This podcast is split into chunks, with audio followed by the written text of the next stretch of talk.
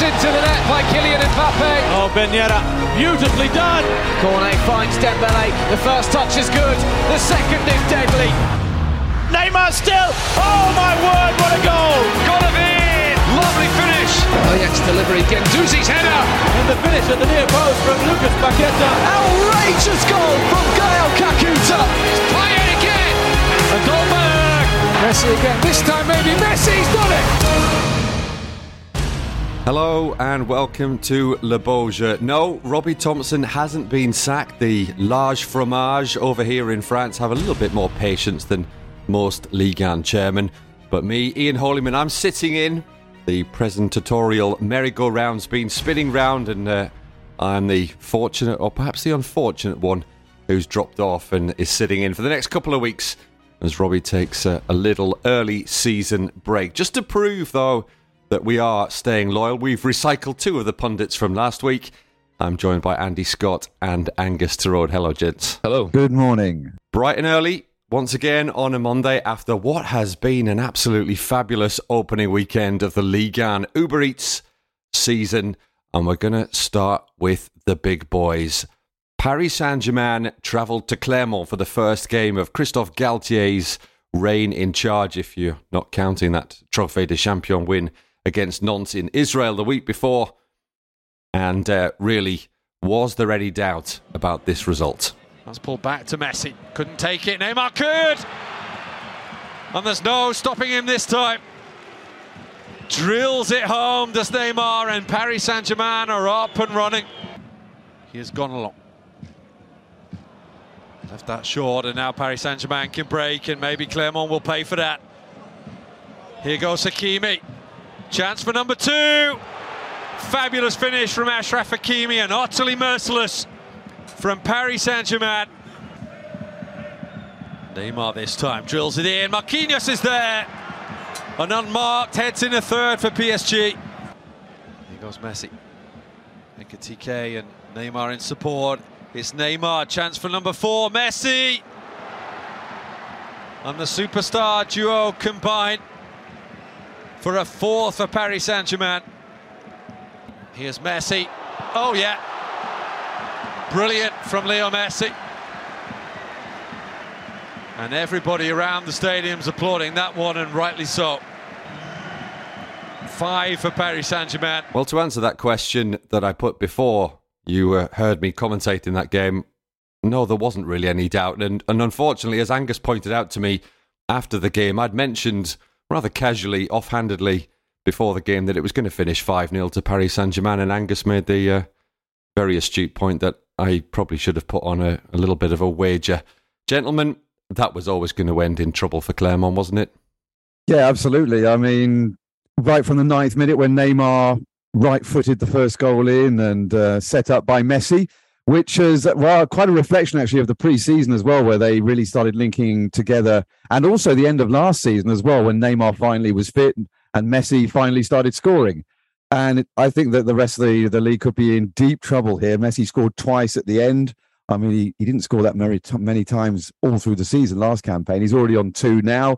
He's setting up goals. And uh, it's a very interesting way that they've actually now got the three big boys at the, the back as well, with um, Ramos and Marquinhos and also uh, Presnel Kimpembe. And the big three up front, well, the, almost the big three up front, but you can see the way they're going. No um, Kylian Mbappe because he was uh, out this time. But uh, I think it's actually very, very ominous the fact that they managed to win like that without Mbappe.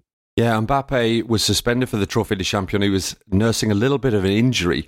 And uh, it threw up an interesting stat because Christophe Galtier produced the same starting 11 for the second successive competitive game. That is something that never happened under Maurizio Pochettino, which I found quite astounding. But uh, Andy, this this is the new tactical formation. Galtier's gone a little bit off his usual path of the 4-4-2, which worked so well with Burak and, and Jonathan David up front at, at Lille and won them the title. He's gone 3-4-1-2 with Messi the one and Neymar, and it was Pablo Sarabia, but it's going to be Kylian Mbappe for, for hopefully for, for most of the season for PSG. And it, it's looking very, very good indeed. Neymar had a hand in three of the four goals at the Trophée de Champion. He had four, a hand in four of the five against Clermont. Messi with two, and that overhead kick as well. Those two played with a smile on their face, which was also something very different to the Pochettino era. As uh, Angus said, the rest of Ligue 1 are in big trouble. Yeah, I, have got this. I've got this uh, feeling. I mean, PSG might as well just, you know, maybe put Mbappe on the transfer market and listen to listen to offers between now and the, and the transfer window closing in, in a few weeks. And you just staring at trouble, because, Andy Scott. Well, I mean, the thing is, you know, that's that's two games in which they've scored nine goals and conceded none. Um, they, they they literally don't need him, and and and they are going to be absolutely terrifying when he does come back. Um, I mean, listen, they're, they're looking really good obviously I, I, hate to say it, but you know there is an asterisk next to these games because they're not playing. I mean, actually, Christophe Galtier let it slip on Saturday when he was speaking to Canal Plus after the match, and he said, you know, had this been a difficult game, Mbappe might have played, and I thought that was he, he's kind of given something away there. You know, it's it's he's not wanting to disrespect Clermont, but he is kind of admitting that they didn't need Mbappe against Clermont. Now, obviously, you've got Messi Neymar and all the other excellent players in their team. You know, you don't need Mbappe for, for the vast majority of games in league, and that's just the reality of it. I mean, we knew they were going to run away with the title this season. Certainly, we suspected that would be the case. Whenever PSG don't win the title, it's happened a couple of times in the last decade. Uh, they've let their guard slip a bit, and it's taken somebody else to have a special season to catch them. Now, we don't know what other, others are going to do this season, but the reality is that PSG are far too strong. Everybody knows that. That's hardly any cutting edge analysis. But you know, I think that Galtier, the early signs from Galtier are promising. Um, we knew that he was a, a, top level coach. I mean, he's been the manager of the year in France, I think, three times in the last uh, in the last decade when he was at Saint Etienne, and on to his time at Lille. You know, he's he's a fantastic manager. He is capable of changing. He said that in his press conference when he arrived at PSG that he would have to change, that he couldn't play the same way at PSG that he had at Nice and even at Lille before that. So he knows that now. Obviously, from, from in, in the outside world, people who don't follow French football on a on a daily, weekly basis, they might think, "Who is this Christophe Galtier guy?" But we know who Christophe Galtier is. He's a top coach. The question was always going to be: Would the likes of Messi and Neymar buy into his methods? Clearly, the early signs are good, but it's the early signs. This is two games into the season. They've got a, a fairly kind run of fixtures at the start of the campaign. Maybe when they play the likes of Monaco and Marseille and Lyon, we'll get a better idea of of of, of where they really stand and especially when the Champions League begins and we've got this really busy period of two months where there's Champions League fixtures practically every midweek. But for now, it's a nice, smooth start and, and things look very good. And as you say, there are smiles on faces. Yeah, I, I do have to sort of stem my slight outrage as well, Andy, when I hear people talking about Christophe Galtier outside of France and suggesting that can he do it at a big club? I'm, I'm, I'm pretty I'm pretty sure he can. As he's always managed to pip PSG to the title with with a a, a much lesser squad. Uh, with all due respect to to Lille, um, and on that note, uh, well done to the Premier League and, and English football this week because they finally caught up on William Saliba, who had a very good uh, season last season at Marseille and has suddenly been discovered apparently by by Arsenal this weekend. Bet, bet Matt Spiro, uh, once of this parish, is, is, is very happy with that. Just uh, one one note on PSG: Renato Sanches coming in uh, quick thought on that, gents. Angus, that's a that's a move that you like. I was a bit surprised. I've got to be honest with you when uh, it happened. Um, I I think that Zaire Emery is definitely the future of um, Paris Saint Germain's midfield. I know he's only 16, but he's been sensational. He got his debut at the weekend as well in a 10 minute spell at the end and looks in completely at home in the midfield. I saw him in a pre-season friendly and he was alongside Marco Verratti and it was difficult to know which was which, to be quite honest with you, in that game. They were just so complementary. And he is really quite sensational. A colleague of mine, a French colleague, met Luis Campos before the season, and all they could talk about between the two of them was Zaire Emery. And um, Campos was saying that he hasn't seen anything like this since uh, a young Kylian Mbappe came through. So I, I, think that it's a, it's an interesting one, an attacking midfielder that they're bringing in. Um, so maybe maybe that was a little bit of a gap that they needed because uh, a lot of the midfielders they have are generally sort of the holding midfielders. This gives them a little bit more scope to come forward. Not quite sure how much he will play though. I think uh, on on Zaire Emery, that's an important point because, uh, and and I, I, know that Angus, you've been very excited about him, but you'll forgive me for being a little bit more um, not skeptical, but reserved in my in my views on him because the reality. Well, is, you always are, right? but the re- you always are. but the reality is that, that he's a young player coming through at Paris Saint Germain, and their their their track record in recent years of developing young players is, is woeful. I mean, in, in in the sense of giving them game time in the first team, and I've seen this on a number of occasions in recent years where young players play in pre-season. It doesn't matter. I mean, the fact is he's not going to he's not going to play much over the course of the season. And you know we've seen this play out before, where the young lad says, "Well, actually, I'm not getting much of a game game opportunity here. I think I might move somewhere else. Thanks very much." Moussa Diaby, Christopher Nkunku, there's two great examples of brilliant players who've gone on to play for the French national team in recent years after leaving PSG. So I think it's too early to say that Warren Zaire Emery is the future of the PSG midfield because he might not get his chance because they keep bringing in players like Renato Sanches. So if he's good enough, hopefully he'll get the chance to play. But will he get the chance to play because there are so many good players around him? And Renato Sanches is just the, the latest one to come in. By the way, a guy who himself left Benfica too early and uh, and it stunted his development. And he's done pretty well at Lille, but he's had injury problems and all the rest of it. And uh, we'll see how it goes for him in Paris. But he is a very gifted player too. But you know, I'm, we'll see if he's going to be a first pick in that PSG midfield because it's going to be Verratti and one other, isn't it? So will it be him or will it be Vitinha? We'll see. So Zaire Emery, he's just been Yeah. played for the for a couple of games, just so they puts him in the shop window, and then he can go out on loan. Yeah, Mm, possibly. He's nodding at me. Well, he's s- 16, 16 years and 151 days, I'm reliably informed. I didn't count them. Warren Zaire Emery, Paris Saint Germain's youngest ever debutant, knocking off the top El Chadaille Bitshiabu, who uh, you can expect to feature as well. And I can tell you that both of them are very, very handy movers at the breakfast buffet, having spent pretty much three weeks uh, with them in Israel while they were winning the under 17 Euros. Were they cramping with, styling? uh, Because with you're, you're quite a handy mover at the breakfast buffet as well, aren't you? Well, I can t- I can tell you, El Chadaille, he's he's, he's difficult to get round. He is difficult when you're trying to get an omelette. You do not want to be behind El Chadaille No, it's Bitshiabu. the That's that's as much as I much as I can tell you. But it, it, this this just to come back slightly more seriously to uh, to, to Paris Saint Germain.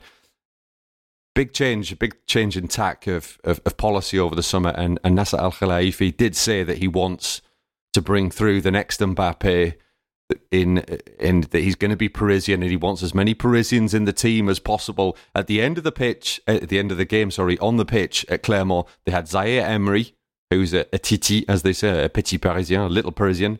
Kimpembe, who's uh, really the only one who's established himself in the first team for any sort of real length of time, and then Nordi Mukiele, who's uh, who's who's come back uh, from Leipzig and, and and never had been at PSG, but uh, he's also born in the Paris region. So that they're trying to get there, Andy. But I mean, yeah, you can see the point. Zaire Emery, though, signing his first pro contract uh, in July, which is which is big for PSG because players have left. Uh, Tanguy Kouassi, for example, without signing that first pro deal. Exactly, and you'll understand because of what you're saying. You'll understand why I'm. Resi- I, th- I think we can't just sit here and say he looks he looks really good, and therefore he's going to be the, the the the future of PSG's midfield because all the previous warning signs are there. So, you know, and he's only 16. He's he's a very young kid. I mean, I mean, you know, you have to be very very special. We saw that with Mbappe. He obviously was extremely special. You have to be on that level to to break into the PSG first team and, and keep your place there at that age. So let's see. Let's see. You're, I'm sticking behind him. you're, you're listening to a, an optimistic uh, Angus to Road, which I, I could just call an Angus to Road. Uh, as he's always optimistic and uh, skeptical, Andy Scott, and again, I could just say Andy Scott because he's always skeptical. On Le Bourgeois, please rate us on all the usual podcast platforms, and you can get in touch, of course, at League Arm Podcast at gmail.com uh, for those of the old school and for those of the slightly newer school on Twitter. We've got our on Twitter account now. We've uh, matured, it would seem. We're at League One Podcasts. Right, Lyon, perennial, well, inconsistent underachievers, it has to be said. Missed out on Europe last season, finished down in eighth place. They actually raised the curtain on the new season at the Groupama Stadium against newly promoted Ajaccio, and Andy Scott was in the commentary position for this one. Lepenant slips it through towards uh, Lacazette, and the shot finds the net from Tete, who scores the first goal of the Ligue 1 season. It's the Brazilian with the breakthrough and an assist already for the returning Alexandre Lacazette. The ball is flighted forward and a penalty is given for the challenge on Tete. Lacazette will have the chance to make it 2 0 and get the first goal of his second spell at Olympique Lyonnais. Lacazette, who scored 100 Ligue 1 goals in his first spell with Lyon. That is the first goal of his second spell. And Lyon, before the midway point in the first half, already lead by two goals to nil. Anthony Lopes having to come out of his box, and this could be big trouble for Lopes. The referee has pointed to the penalty spot. The referee reaching for the red card here. Just 26 minutes played, and Lyon completely in control. Now find themselves down to 10 men. Anthony Lopes gifting Ajaccio a possible route back into this game. Mangani's penalty calmly tucked into the net. And it's 2-1 now, just when Ajaccio looked in truth to be uh, dead and buried already. Andy, lots of optimism in, in, in contrast to you uh, before kickoff. Alexandre Lacazette was back. Corentin Tolisso was back. It was always going to end happily, wasn't it? Or, or, or did it? Well, it, it did end happily because they won the game. Um, and I think the the early stages were very promising. The first sort of 25 minutes, they were they, I thought they were really exciting, you know, and they've they've I mean, you look at the team they put out in that game, Peter Bosz, you know, the front three with Lacazette returning to the middle. Lacazette who scored 100 Ligue 1 goals in his first spell as a Lyon player and and you know, those of us who can remember that far back to to his years as a Lyon player, not that long ago, but it seems like a long time ago. You know, he was regularly scoring 20 plus goals a season for three or four years at Lyon. He went to Arsenal and he was in double figures every year in the Premier League until last season. And um, and then obviously he left at the end of his contract. He's come back to Lyon like Corentin Tolisso. Tolisso, who's had fitness problems, so he was on the bench at kickoff. But the the, the front five they had on Friday: Lacazette through the middle, Toko Ekambi on the left, Tete, the Brazilian, who's come back from Shakhtar Donetsk on the right, and then in the midfield you had Lucas Paqueta and Houssem Aouar, two players who could yet leave Lyon before the transfer window shuts. Certainly, in the case of, well, I would say both of them. I think they'd be happy to to sell them and get big money in, which they need because they're not in Europe this season. But if they were to keep them, then that's a pretty exceptional front five. They have the depth, um, but they have that ability to to make things difficult for themselves. And Antonio Lopes always has the ability to have a rush of blood to the head, rush off his line, and and and you know make a mistake or bring a player down, get a red card. He did that on Friday. Uh, and that sort of stopped Lyon in their tracks because I think at that point, had had he stayed on the field, they were 2 0 up. I think they would have gone on to win by four or five, and we would have been raving about the start to the season, probably getting a bit carried away because, again, a bit like PSG against Clermont, Lyon were playing limited opposition. Ajaccio have the smallest budget in the division. It was almost beyond their wildest dreams to come up to, to League 1 at the end of uh, last season four teams go down at the end of this season, and I think everybody expects them to be in that four. So, um, you know, it's a game they were expected to win. Lopes gets sent off before the half hour mark, and, and Ajaccio get the goal back. And had Ajaccio themselves not had a player sent off right on half time, who knows what might have happened because they looked the more likely team to score in the second half as well. So, you know, um, you know, you need to be cautious, I think, but they've got the win and they'll have 11 men on the field again for their for the uh, kickoff for the next match next weekend if they can keep 11 players on the field, then then you might be a bit more optimistic about the chances. They have a kind opening run of games. If you look at them on paper, the first five or six matches, they should win all of them. If they can do that, then then we can then we can maybe start talking about Lyon seriously as, as contenders to to finish second or third at least this season. At the moment, of course, we have to we have to be wary because they're only really picking up from where they left off last season. When actually they finished last season quite strongly but the damage had been done earlier in the campaign. So, um, you know, it, it, I mean, I hope that Lyon have a good season because Liga needs a strong Lyon. But there were warning signs there on Friday, unfortunately. Yeah, it'll be Remy Riou in goal uh, against Lorient at the weekend. He came off the bench, and I thought it was quite a nice, nice story. He was was at Lyon, Lyon born was let go 15 years ago, comes back comes on for Anthony Lopes uh, after what was surprisingly only his second red card in 315 games. I, th- I thought, I have to say, I thought Lopes had been sent yeah. off a lot more than that. and the other one was last season. Um, the other one was last season, I think, against Santa. Yeah. Yes, against Santa. True, but Riou made a brilliant save uh, yeah, from from Riad Nouri Uh, the, the, it was a really, really, really top draw save. My, my question actually um, is I, I've got a couple of questions about this, but why couldn't Lyon get Kasper Schmeichel? Would be my question. Mm. Well, I I mean, maybe, If, if Nice can, maybe they didn't think about getting him. I mean, this is the thing, you know. I mean, obviously they they, they have Anthony Lopes, who is the first choice goalkeeper. So why bring in Kasper but Schmeichel? Kasper Schmeichel's a superior goalkeeper, Yeah, surely. Well, um, And, and and Lopes has been Lopes. I know he's a great fan favorite. I know he's got that Lyon DNA, which they've been going for, and they're trying to trying to increase as well in the same way that Paris Saint Germain are trying to do that uh, uh, uh, with the, with the Parisians. But Lopes is not as good a goalkeeper as Kasper Schmeichel and, and, and potentially quite a few other quite a few other people. I think it's a little bit little bit of a of an interesting point that they've stuck with Lopes for so long when he he has been a liability, and not necessarily in terms of of red cards, but as you said, Andy, that rush of blood to the head. I thought Tete was particularly impressive, uh, particularly in that opening opening few minutes. But I thought Alexandre Lacazette in his post match interview was was was quite revealing. He basically said we were terrified of losing, and that's why they didn't play for the last sixty minutes.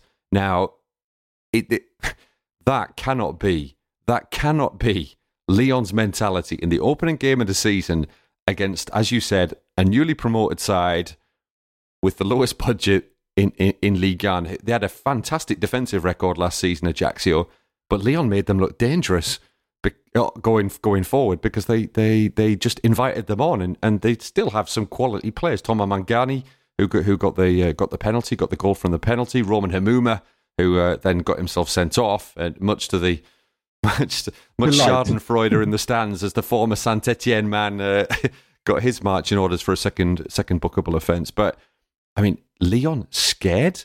Yeah, but really? Ian, Are we are we going to see the same same things that we saw last This season? This is exactly what we saw last season. I mean, the amount of times that Lyon would score last season and then they would allow the opposition to come back onto them.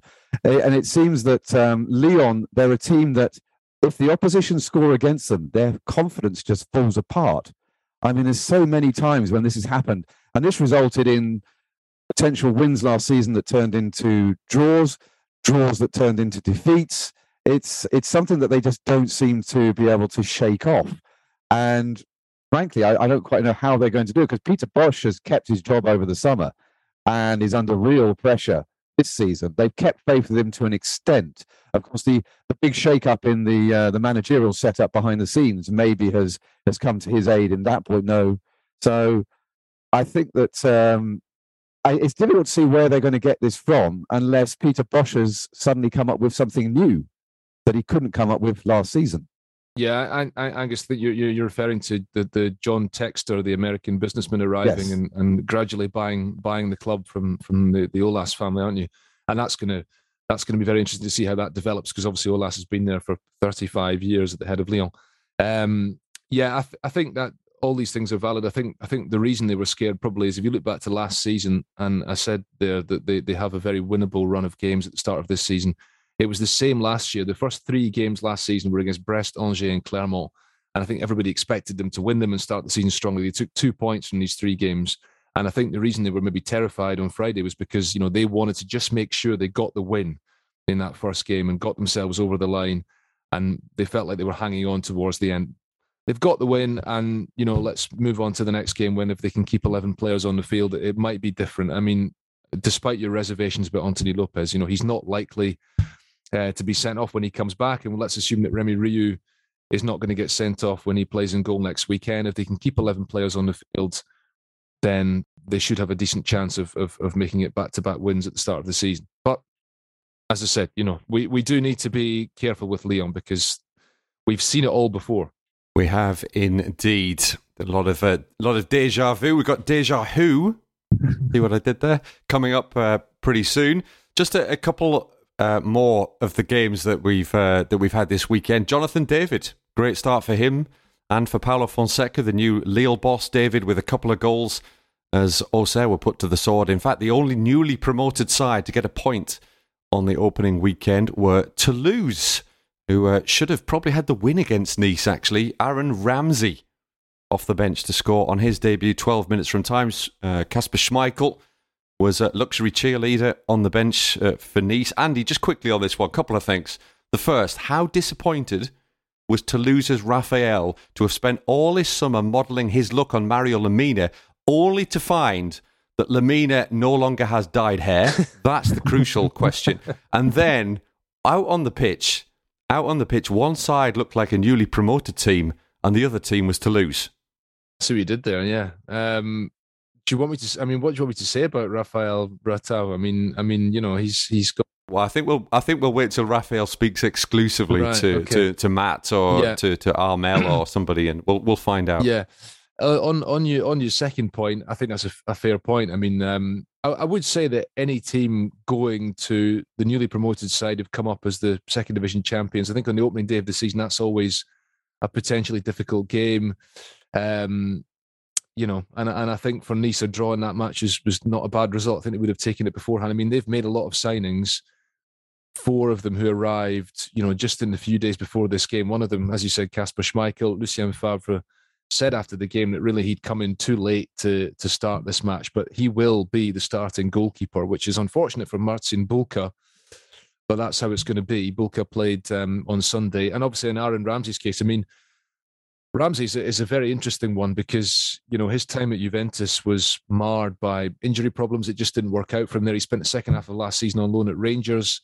He made no impact at Ibrox. He, he actually missed a penalty, in the, you may remember, in the Europa League final against Eintracht Frankfurt, which proved to be crucial in the end as they lost that game. Saved, wasn't it? It was it was saved, yeah, it was saved. But you know, he failed to score the penalty, and that cost Rangers dear.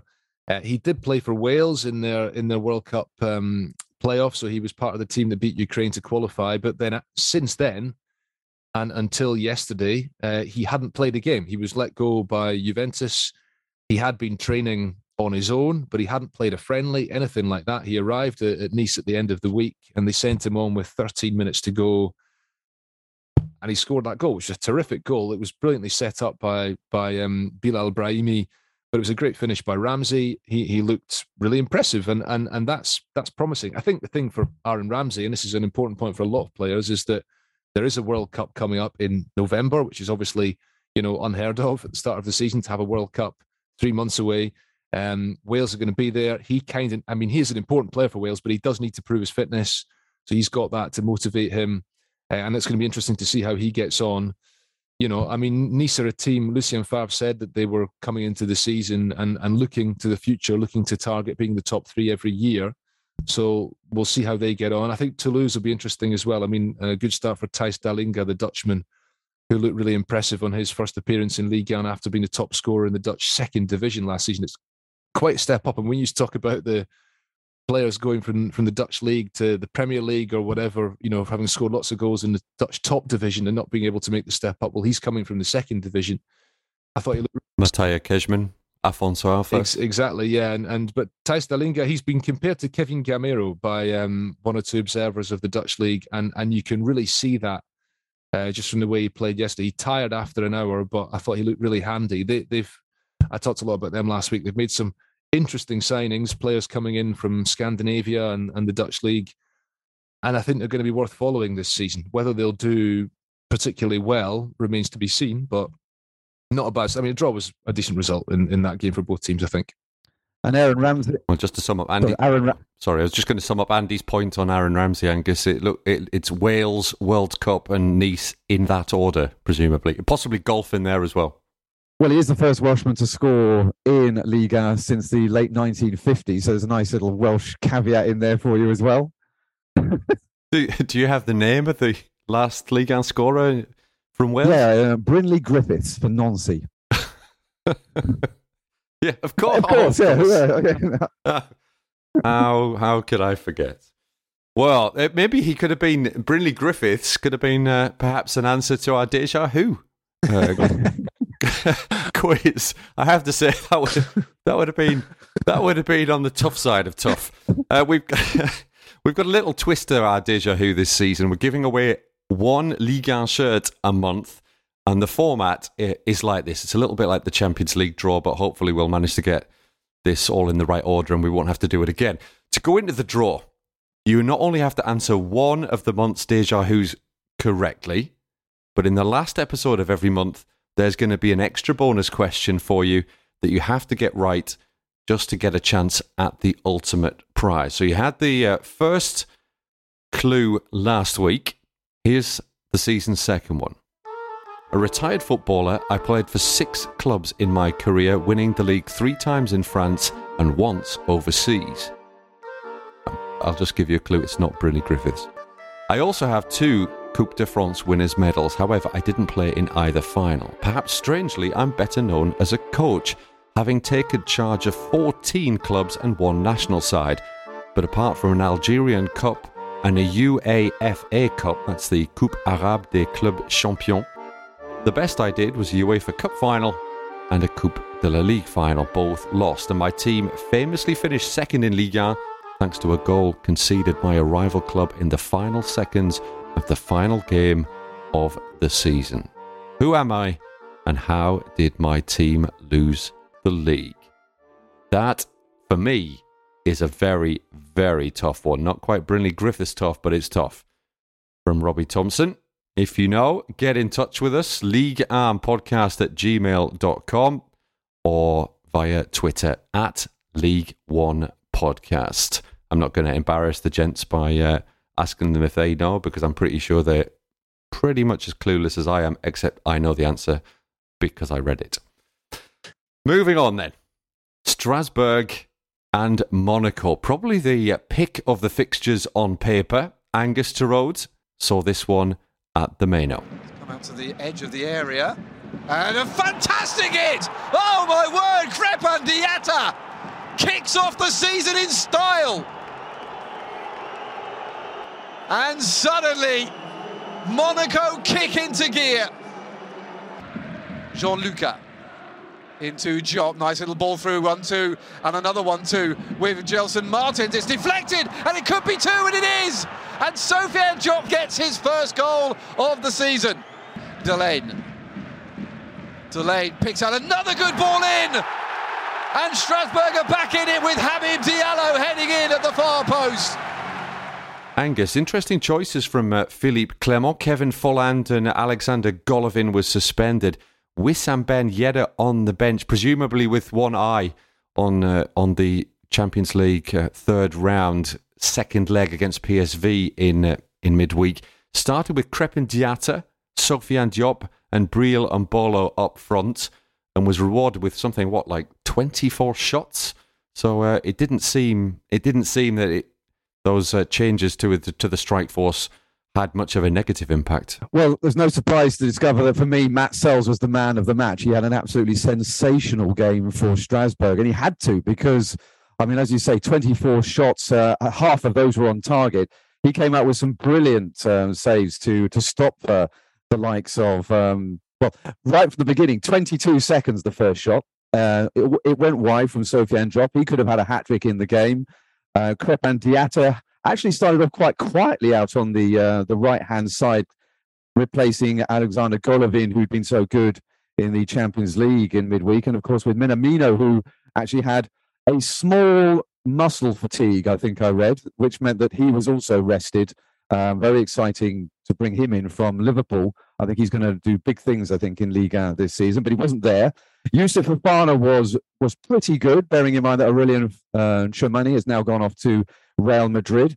And there was a little bit of a surprise. A lot of people thought Enzo Matazo would start alongside him. And it was actually Jean-Lucas who's he doesn't so much run as glide, Jean-Lucas, when he goes around the uh, the pitch. And he had a very good game coming forward, which meant that Fofana had to sort of fill in with the defensive dog work behind him, or donkey work, if you like.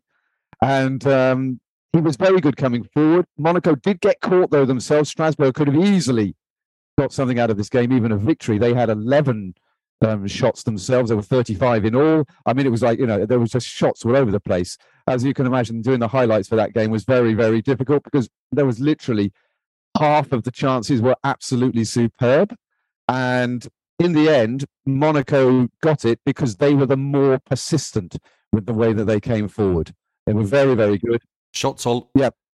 I was just going to say, Angus, shot, shots all over the place sounds like some weddings that, that, that I've been to. And uh, and just to continue the metaphor, there was almost a Jaeger bomb right at the end. Oh. Uh, Habib Diallo, mm. uh, he was so fractionally offside. VAR uh, ruling ruling a, an equaliser out, and then Adri- as you said, Adrien Thomasson had a great chance after straight after that as well. Um, Andy Strasbourg. I mean, again, it's a little bit early to be to be worried about them uh, and a home defeat on the opening day of the season uh, to Monaco. Oh, is uh, is Julien Stéphan shrugging that one off? Well, uh, Angus suggested last week he thought they were going to finish third, which I thought was an absolutely wild suggestion. Um, I think they'll be fine, yeah, but I, I, don't think they'll be finishing in the top three. Uh, I, I, think they're a, a, fun team to watch. Sometimes it works for them, sometimes it works against them. It, it's also, you know, they're not the only club in this situation where the transfer window has still got a few weeks to go, and you know they could yet lose a player, like for example Habib Diallo, and it could have a negative impact on them. Um, so we'll we'll see how that pans out. I mean, they were unlucky not to qualify for Europe in the end last season. Actually, I think they I think going in the Europa Conference League would have suited them quite nicely, but unfortunately they missed out, and I think they'll struggle to hit those hit those heights this time around. But yeah, I mean they were they were unlucky not to get a draw. Um, on Saturday. I mean, that VAR call at the end in stoppage time was was a very tight one, wasn't it? To deny Habib Diallo that could, could very easily have been two two. So, you know, that would have been a, a very a very um, creditable result for them. So I'm, I'm not worried about them, but I don't think I think I think Angus suggesting that they'll finish third maybe wonder what had gone into his um, morning cup of tea. No, I, I, I still stand by that because Strasbourg didn't play badly. I mean, it was just a really good game from both sides. I mean, Strasbourg didn't play Kevin Gameiro. Monaco were missing seven or eight of what you would call their regular first team starters for various different reasons. I think it's always very hard to really judge form for a season in the first month until that transfer window is closed because you know you you lose a huge player and suddenly your entire season changes direction and changes focus but at the time being what i saw from both of those sides they looked like two sides that were confident and I don't see that changing through the season. And I'm certainly not going to retract my uh, prediction of third based on one you day. You can't. You can't. You've said it now. You can't. You can't. Yeah, it's there. You can't change it. I'm comfortable. I think I desc- I would describe Strasbourg finishing third as as as bold. Yes, bold is, is what we'll go with.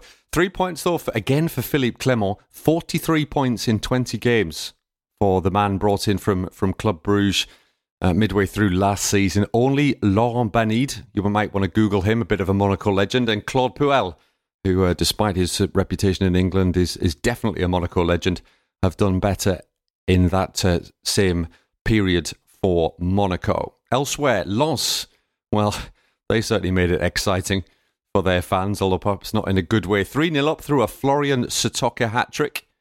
Uh, he had a penalty save too by Marco Bizot. Quite a game for him. Bresto battling back, scoring twice, but it finished 3 2 to Lens. There was four goals. You might you, you had to get into the Stade de la Mosson on time, otherwise you, you really missed the excitement. Four goals in the first 16 minutes uh, between Montpellier and Troyes. It was 2 2 after, uh, after barely quarter of an hour. Who got the winner though? Nine minutes from time? Who else? Teji. Teji. And I have to say, it was a beauty, a, an absolute beauty. There's been there's been some brilliant goals this weekend, gents. Leo Messi's overhead kick, which I mentioned to Andy yesterday, was a bit of a shinner, but um, you know, I'm I'm a for me overhead kick is Rivaldo against Valencia. Again, kids, Google that one. Teji's goal was brilliant. Uh, Crépin Diatta's volley, ooh, pick that one out. But I have to say, they're all second best two, best goal of the weekend, gents, in France? In France. Ligue 2. Guingamp captain Jérémy Livolant. The winner at Laval. It, it, it's, it's one of those from a different postcode. It's so far out. And it was a little bit, a little bit like the Dimitri Payet goal that he scored in, in the Conference League last oh. season. Livollon just just saying that the ball came to him and he was worried that if he took a touch and lost possession, that there'd be a counter attack behind it. So he just tried his luck. And all I can say is perhaps you should get on the next plane to Las Vegas and put everything on black or red, I suppose, because it's Guingamp. But uh, or red or black, it works, doesn't it? Because he's very lucky. Because then it was an absolute sweet strike, and you, you got to check it out. It's on the Guingamp official uh, Twitter feed. It's a beauty. Uh, elsewhere, all staying in Brittany though, helpfully. Uh, Rennes, surprised by Lorient in the derby at home. New signing Arthur Theate having a having a debut to to forget. He got the only goal. Unfortunately, it was an own goal. And uh, talking about entertaining games, Angers nil, Nantes nil was much, much, much better than the scoreline suggests. Alban Lafont, uh, absolutely brilliant in that one to to to deny Angers. Some good saves too from uh, Paul Bernardoni back in the Angers goal uh, to particularly stopping Ludovic Blas. That leaves us with just one game to go in the opening round. It was at an jumping Stade Velodrome. Marseille, it's been the usual soap opera summer for them. Igor Tudor coming in. How did he get on in his first game? Reims were the visitors, and it was me in the commentary booth. That's a lovely ball in by Clauss! And an own goal by Faes was doing his utmost to try and cut out Clauss's cross for Arkadiusz Milik. It won't be much consolation to the Belgian defender. The Milik almost certainly would have scored. So Nuno Tavares comes forward and scores an utterly brilliant goal on his debut. What a strike! Here's Guendouzi. Drills it across. Pinballs around. And he gets that debut goal that he would have been dreaming of last night. Luis Suarez makes it 3 0. Whips his ball in, and it's helped on and helped in by Folarin Balogun. A goal on his debut. Here goes Bakambu. Suddenly the Marseille fans roar, and a chance for a fourth. Well, it's harsh on Reims, but it's fully deserved for Luis Suarez, who has come off the bench and made a real impact. Two for him on his debut. Do we have a new darling of the velodrome? Well, gentlemen, this one was anything but boring. Started off very interestingly before kick-off. Igor Tudor's name announced to the crowd.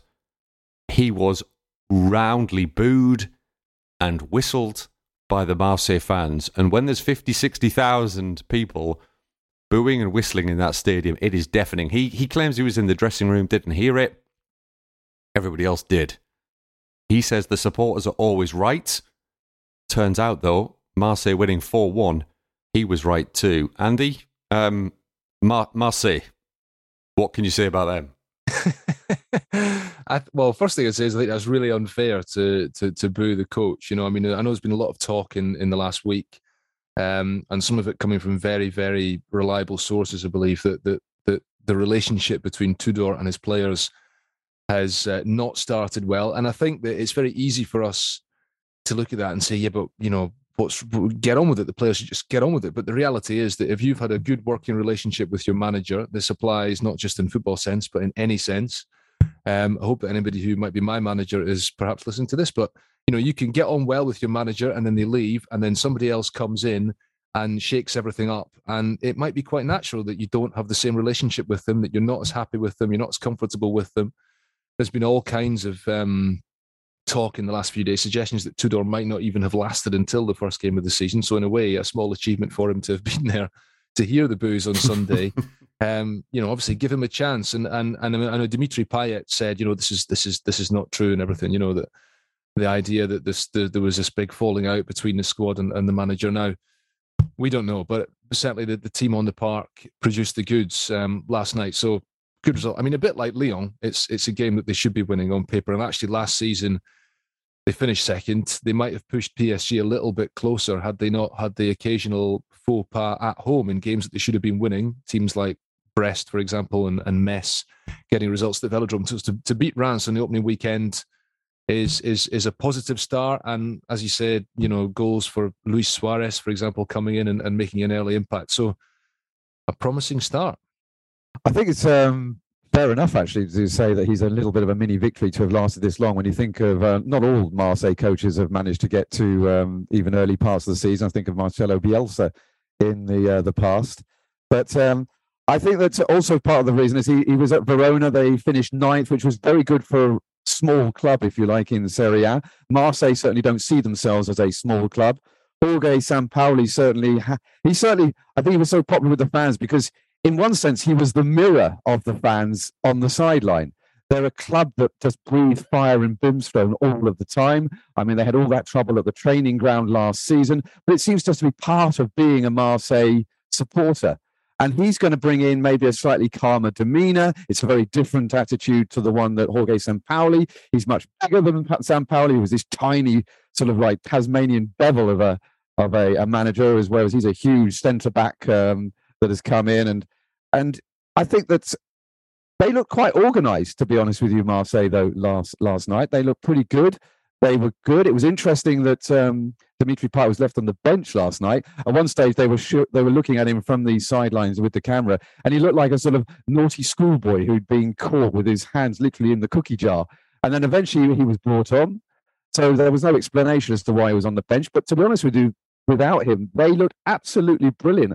I mean, they seem they seem to have this sort of inside track into the Arsenal um, dressing room because they keep bringing over Arsenal players and all of them seem to be a success. I mean, two of them who came in last night, they both scored, and both probably were the men of the match as well. It was absolutely amazing to see. Was it um, Gonzalez and um, uh, da, da, da, I've lost his name suddenly. Uh, Luis Suarez, Nuno Tavares, and Luis Suarez both had sensational games.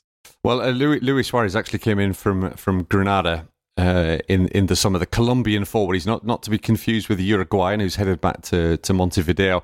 There were there was another Arsenal loanee on the pitch, and he did score, um, but that was Reims, uh, Folarin Balogun, who uh, came off the bench and a, a, pretty good pretty good strike too. Had a, had another another choice another uh, chance a little bit later. Uh, you're referring to Nuno Tavares, who who came in on loan and uh, said that the success of Saliba and Guendouzi at Marseille had, sort of encouraged him to to move to Marseille. I thought Marseille was it was interesting. They set up in in this three four three four three really. Um, Cengiz Ünder more or less playing through the middle rather than out wide, and they were very good in the first half. Uh, Patrick Pentz, the new uh, Reims goalkeeper, who's got a very headline-friendly name, at least uh, for for UK-based uh, journalists, made a brilliant save, a brilliant reflex save to push push a, a Cengiz Ünder shot onto the bar. Uh, Rongier hit the post as well. He was captain for the night with with Payet on the bench. And Nuno Tavares getting a really, really good goal. A very, very good goal with his right foot as well, cutting inside from the left um, and, and sending it right into the far corner. Excellent strike just before half time to make it 2 0. But I have to say, uh, just on the point of uh, Igor Tudor not quite being Jorge Sampaoli, he's a lot, he is a lot bigger, but he is just about as as combustible as uh, as Sampaoli. Uh, Tudor got, got booked for uh, contesting absolutely every single decision um, uh, what I thought was was interesting about uh, Marseille was that uh, Payet had said that the style that Tudor has employed isn't anything like last season. It's not possession based. It's much more direct, and they were more direct, but it wasn't just hoofing it up the park. They were still they were still uh, it was all pretty joined together. And I thought Luis Suarez, who came off the bench, 28 minutes to go, he's played well. He was he didn't play in England. Actually, he was at Watford for for three years but didn't play for them, was on loan at various Spanish clubs, then had uh, a couple of seasons at Granada. He came off the bench and made a real impact, and not just in terms of scoring twice, but also his movement, his his energy, his his industry. He's, he's that sort of forward that the the Marseille fans are going to absolutely love. He's not the new Dario Benedetto. He's not the new Mario, Mario Balotelli either but he's got a better attitude than the second one, and he's more got more quality than the first. Um, I think he'll be really, really good. But Marseille needed a very good save from Ruben Blanco, who's coming on loan from uh, Celta Vigo to be back up to Pau Lopez. But Pau Lopez with a groin injury, he was out. It was 3 1 at the time, would have been 3 2 with a few minutes left. Things might have got nervy. The fans might have got on their backs, but uh, Marseille then went up the other end and scored on the counter attack but it does look very promising, at least based on that first 90 minutes for Marseille. Remains to be seen, at least for me, whether they are going to finish runners up. They travel to Brest next week, which is a very, very long trip uh, for, for their fans. And that brings us nicely round to Bon Voyage.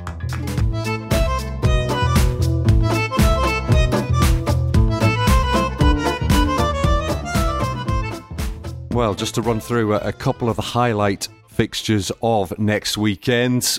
We open up with Nantes against Lille on Friday night. There's Monaco Rennes, which uh, looks particularly juicy on uh, Saturday uh, tea time. Gentlemen, what do you fancy? Andy first.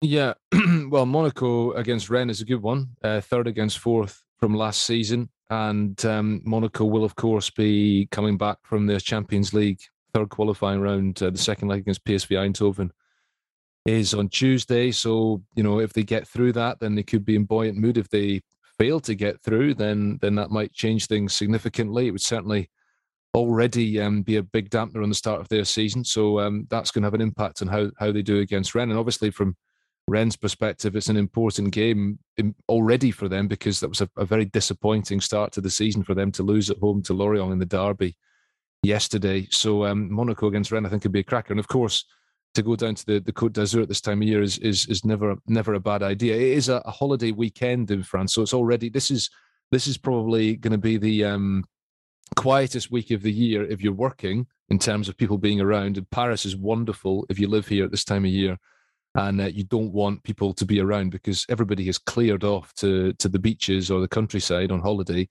because this week is followed by a bank holiday next Monday. So I think the Côte d'Azur will be very busy next weekend. So we'll see how many people rock up at the, the Stade Louis II for the Monaco Rennes game. Hopefully, uh, hopefully it'll boost Monaco's average attendance for the season a little bit. Well, you could happily stay down on the Côte d'Azur as well because the following day on Sunday it's Nice against Strasbourg, and also a helpful early kickoff time. So plenty of time around that to get lunch before and dinner afterwards. Angus, where are you going? Well, um, I'm going to choose a slightly unexpected one with regard to the fixtures there. I'm going to head to the Stade Abbé Deschamps because I've always had a bit of a soft spot. That is not unexpected, knowing you. That is not expect. Unexpected. Maybe unexpected to those listening in, though. But uh, I, I, am very happy to see Auxerre back in the top flight for the first time in a decade. It's a team that's very close to my heart. That goes back to my student days when I lived there, and they won the double in 1996. And under Jean-Marc Furlan, who is uh, well, he's the latest of a number of coaches that they've had since they were relegated, and they are looking well with Gaetan Charbonnier, we're putting all his hope on Gaetan Charbonnier. He was a second top scorer in League Two last season, and he did get on the score sheet in the first week, albeit at the end it was a 4 1 thrashing by Lille. But I think that against Angers, we could see their first three points of the season. Gaetan Charbonnier, is he the new sort of old Alexander Mitrovic? Um, Simon Terodde, for those who, who are fans of German football as well, the classic high scoring second division striker who can't quite cut it in the first division. Let's see, Angus, enjoy that at the Stade Abbé Deschamps and reliving all those student memories if you can actually remember that far back. Um, I will not relay to you Angus's uh, really but rather rude and impolite reaction to that comment, but uh, possibly fair. Thank you to Angus, all the same. Thanks to you, Andy, as well, and thanks to you, the listeners, for listening, and we'll be back next week. Neymar still. Oh my word, what a goal! Golovin! Lovely finish. Ajax delivery, Guendouzi's header. And the finish at the near post from Lucas Paqueta. Outrageous goal from Gael Kakuta. Payet again. And Dolberg. Messi again. This time maybe Messi's done it.